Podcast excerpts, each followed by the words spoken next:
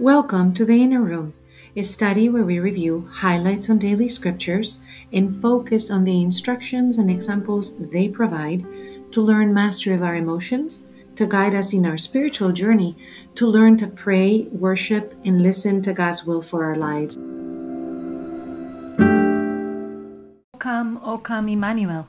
Here is Advent. We begin a new year, so it is proper to say Happy New Year. We are entering into the season with a reading from the book of Isaiah, who is the great prophet of the Old Testament that talks about Advent. In chapter 63, he gives us a number of images that can show us why we need to sing O come, Emmanuel. We have an image of wandering off God's path. We wonder, why do you let us, Father? And he lets us because he loves us. He gives us free will. He gives us freedom. And that is what makes us need a Savior, that we are lost in the woods, that we have lost our way, that we have lost the sense of direction, the sense of mission, the sense of connection to God and to others. And so we sing, O come, Emmanuel, to our sense of loss. And then he tells us as well, Isaiah in chapter 63, why, Father, do you let us harden our hearts so we do not fear you? That place inside of our being from which love comes gets hardened by hardship, by routines, by exhaustion, by confusion, by pain inflicted by others or by ourselves.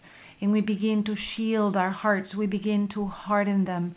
And when that happens and our senses are dulled, we no longer can emote. We can no longer relate to others. We can no longer be kind to ourselves, let alone be kind to others. So we ask, O come, Emmanuel. Please soften our hearts, that we may feel love, that we may feel alive, that we may not shield our hearts from the love of others, knowing that in our human condition we're going to be hurt. And we read then in Isaiah 63, behold, you are angry, we are sinful. And as we've talked about in other episodes, we don't like to think about God's anger, but we can think about it in human terms. We cannot create it in kind of an anthropological way that we create from our own human perspective. What God wants is for us to follow in the righteousness of his paths. And when we stray from them, when we harden our hearts, then our sin keeps us away from that. And God's anger, interpreted as we see it in the Bible, is one in which God is longing for us to return to that path. And it's the sense of a child when they know they've done something. They've broken a lamp. They have taken something, a cookie, something they shouldn't. And they walk around knowing that their mom is going to be angry at them. That is the sense of anger that Isaiah is showing us here. The sense that we have in our hearts, that we have led ourselves astray.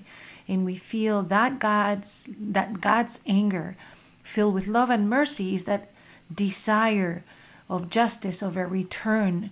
And so for that, we also sing, O come, Emmanuel.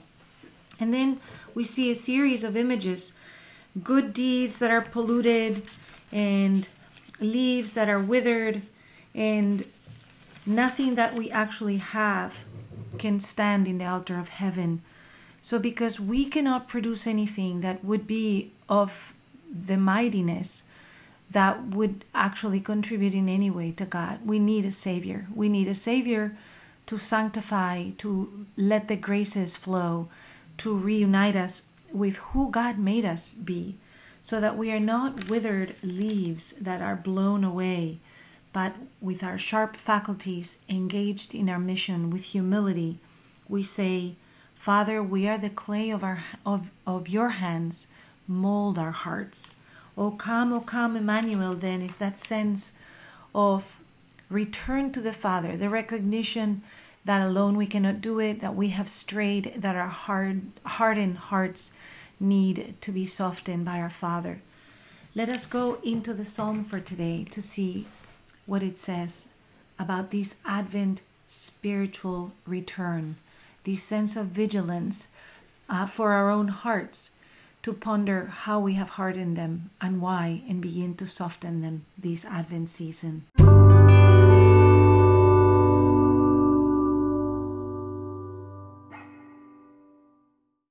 Our priest every year reminds us that the 4 weeks of Advent have 4 main themes. The first week is all about watching. In today's readings, we can find a sense of vigilance. Watch. Turn your hearts. Pay attention. Second week is about prepare. Prepare the way. Prepare your hearts. Prepare yourselves. Prepare the house. The third one is rejoice. It's a sense in this penitential time to pause and know that something is coming that is beautiful, that is wondrous, that we are about to see a great light. And the fourth one is behold. Behold the child. The child has arrived. The child is here. God dwells amongst us. So the weeks are watch, prepare, rejoice, and behold. Watch, prepare, rejoice, and behold. Allow us to think about the themes and look at the week ahead and look for ways to become watchful, which is this week. And today's psalm, which is Psalm 80, is one way to ponder on this theme and to pray. Lord, make us turn to you. Let us see your face, and we shall be saved. Do we need to be saved? Because if we feel like everything is under our control, if we feel like everything is sort of running its course and everything is going well, how do we understand this sense that we want to be saved? This idea that we need to turn our eyes to God. Sometimes a disaster has to happen, a huge loss has to happen in our lives in order for us to turn our eyes upward and say, Lord, where are you in my life? Because when things are going a particular way, sometimes we can have a sense that this idea of being saved is really maybe not for us. And that is one of the things to ponder. Watching our own heart. Is our heart turned up towards God? Is it turned on to the wavelengths of God's speech, of God's word, as it is emitted in the ears of our spirit for us to hear? Once again, O Lord of hosts, says the psalm, look down from heaven and see. Take care of this vine and protect what your right hand has planted. Do we ask the Lord to bless our endeavors, our jobs, our marriages, our homes? Let us start the day that way. Let us end the day that way, giving thanks and asking God to help us. Let us take a look at the reading today from Paul from 1 Corinthians and see how it invites us to a continued sense of watching as Advent begins.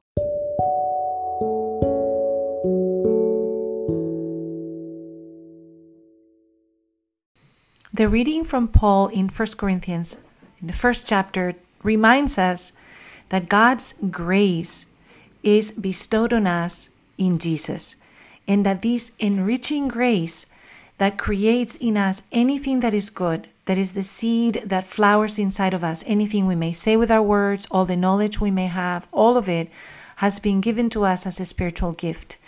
And all of it is from heaven.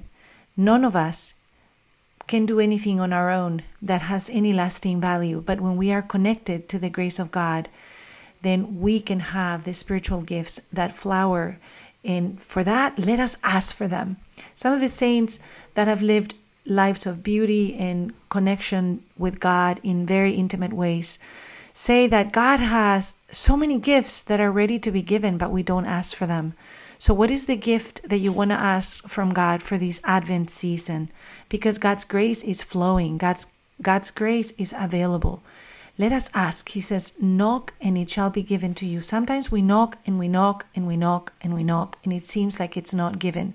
But it is in the knocking that our heart is changed, that our attitude is softened, that our mind is opened, that our gratefulness is encouraged.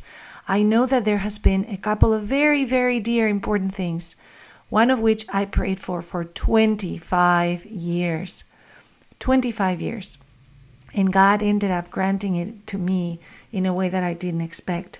But that showed me He did not forget, that He had His own time, that in his own time it would happen as he intended it. But it was clear that he did it. And one day I'll tell this story. But today, let us go into the gospel where Jesus directly tells us to be watchful. It's Mark 13, and Jesus says, be watchful, be alert. You do not know when the time will come. So again, this sense of God's timing. God enters the world, says Chesterton, on behind enemy lines in the form of a child in a very humble abode. And he enters to fight the fight against evil. He is with us. He is with us in the midst of any evil that you're experiencing in your life, any loss that you're experiencing in your life, any difficulty that you're experiencing in your life. And he is there. And he is there with us, walking with us. So in this expectant sense of watchfulness, watch, therefore, says Jesus, you do not know when the Lord of the house is coming. You do not know when he's coming. He appears in Bethlehem, in a humble place with Mary and Joseph, and he is there in the midst of your house, in the midst of your job, in the midst of your marriage, in the midst of your family, waiting for you to acknowledge his presence, that he's dwelling amongst us.